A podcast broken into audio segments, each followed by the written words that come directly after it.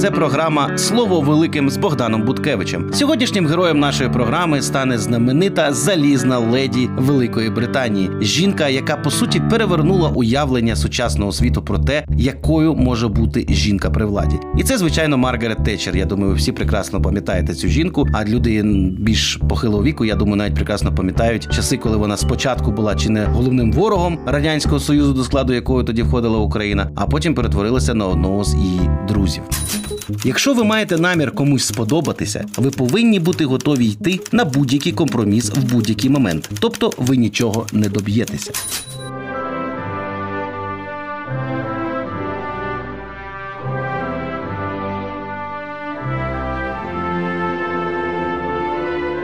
Отака дуже цікава фраза, яка насправді дуже пасує цій жінці. Чому? Тому що Маргарет Тетчер як політик стала символом непохитності. Символом того, що стать сама по собі нічого не вирішує в політиці. Бо ви ж знаєте всі ці дурні сексистські міфи, що, мовляв, жінки дурні, жінки не вміють думати, жінки такі емоційні. Так от пані Маргарет Тетчер довела, що в неї, так би мовити, тестикули разів десять більше, ніж усіх чоловіків, які оточували все її політичне життя. І насправді ця людина ще була символом того, що компроміс в політиці потрібен тільки як засіб досягти влади. А от у питаннях принципових ніяких компромісів бути не може. Власне, Маргарет Тетчер довела всіма своїми вчинками, що вона ніколи не готова була поступитися ні йотою того, що вона вважала справді важливим. І от вам короткий перелік тільки питань, в яких вона виявилась не просто непохитною, а, знаєте, як такою гранітною скелею. Одразу, звичайно, перше на розум приходить війна з Аргентиною за Фолклендські острови. Нагадаємо ситуацію тисяча дев'ятсот вісімдесят другого року, коли Аргентина, яка давно вже хотіла забрати ці острови, які знаходяться недалеко від неї в Атлантичному океані, у, здавалось би, вже слабенької Британії, яка вже ні на що особливо не претендувала. І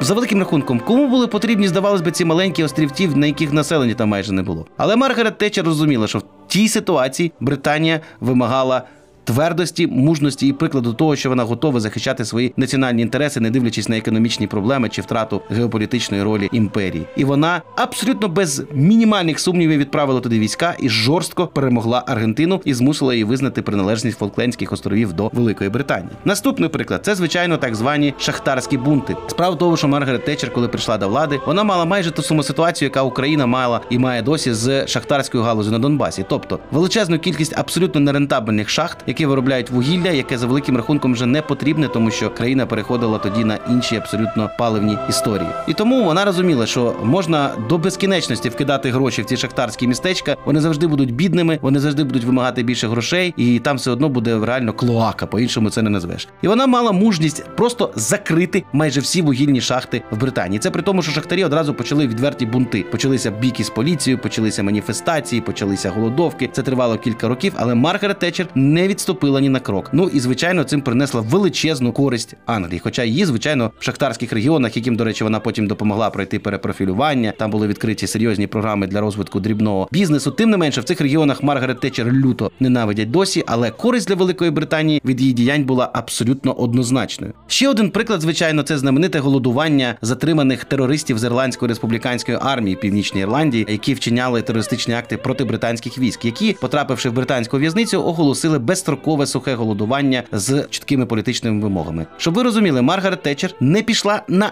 будь-які поступки. Майже всі, хто пішов на це голодування, померли в результаті, але Маргарет Тетчер залишилася непохитною. І треба визнати, що вона була з своєї британської точки зору права, тому що Північна Ірландія досі залишається частиною Великої Британії, і там панує хай не дуже такий стійкий, але мир. Ну, мабуть, я би сказав, що ще одним прекрасним прикладом є те, що ця людина ніколи ні в чому не відступала від питань економічної вигоди самої Англії. І саме тому її місце в пантеоні найкрутіших, найзнаменитіших британських правителів не піддається сумніву. І для наших українських політиків треба повчитися тому, як по-справжньому треба захищати свої інтереси і не боятися і не зважати ні на кого. Ні на реакцію виборців, ні на реакцію міжнародних організацій, ні на реакцію ЗМІ. Ти робиш те, що ти маєш робити, і ти маєш бути впевненим до кінця в тому, що ти робиш. І тільки тоді ти станеш такою залізною леді, як була Маргарет Тетчер.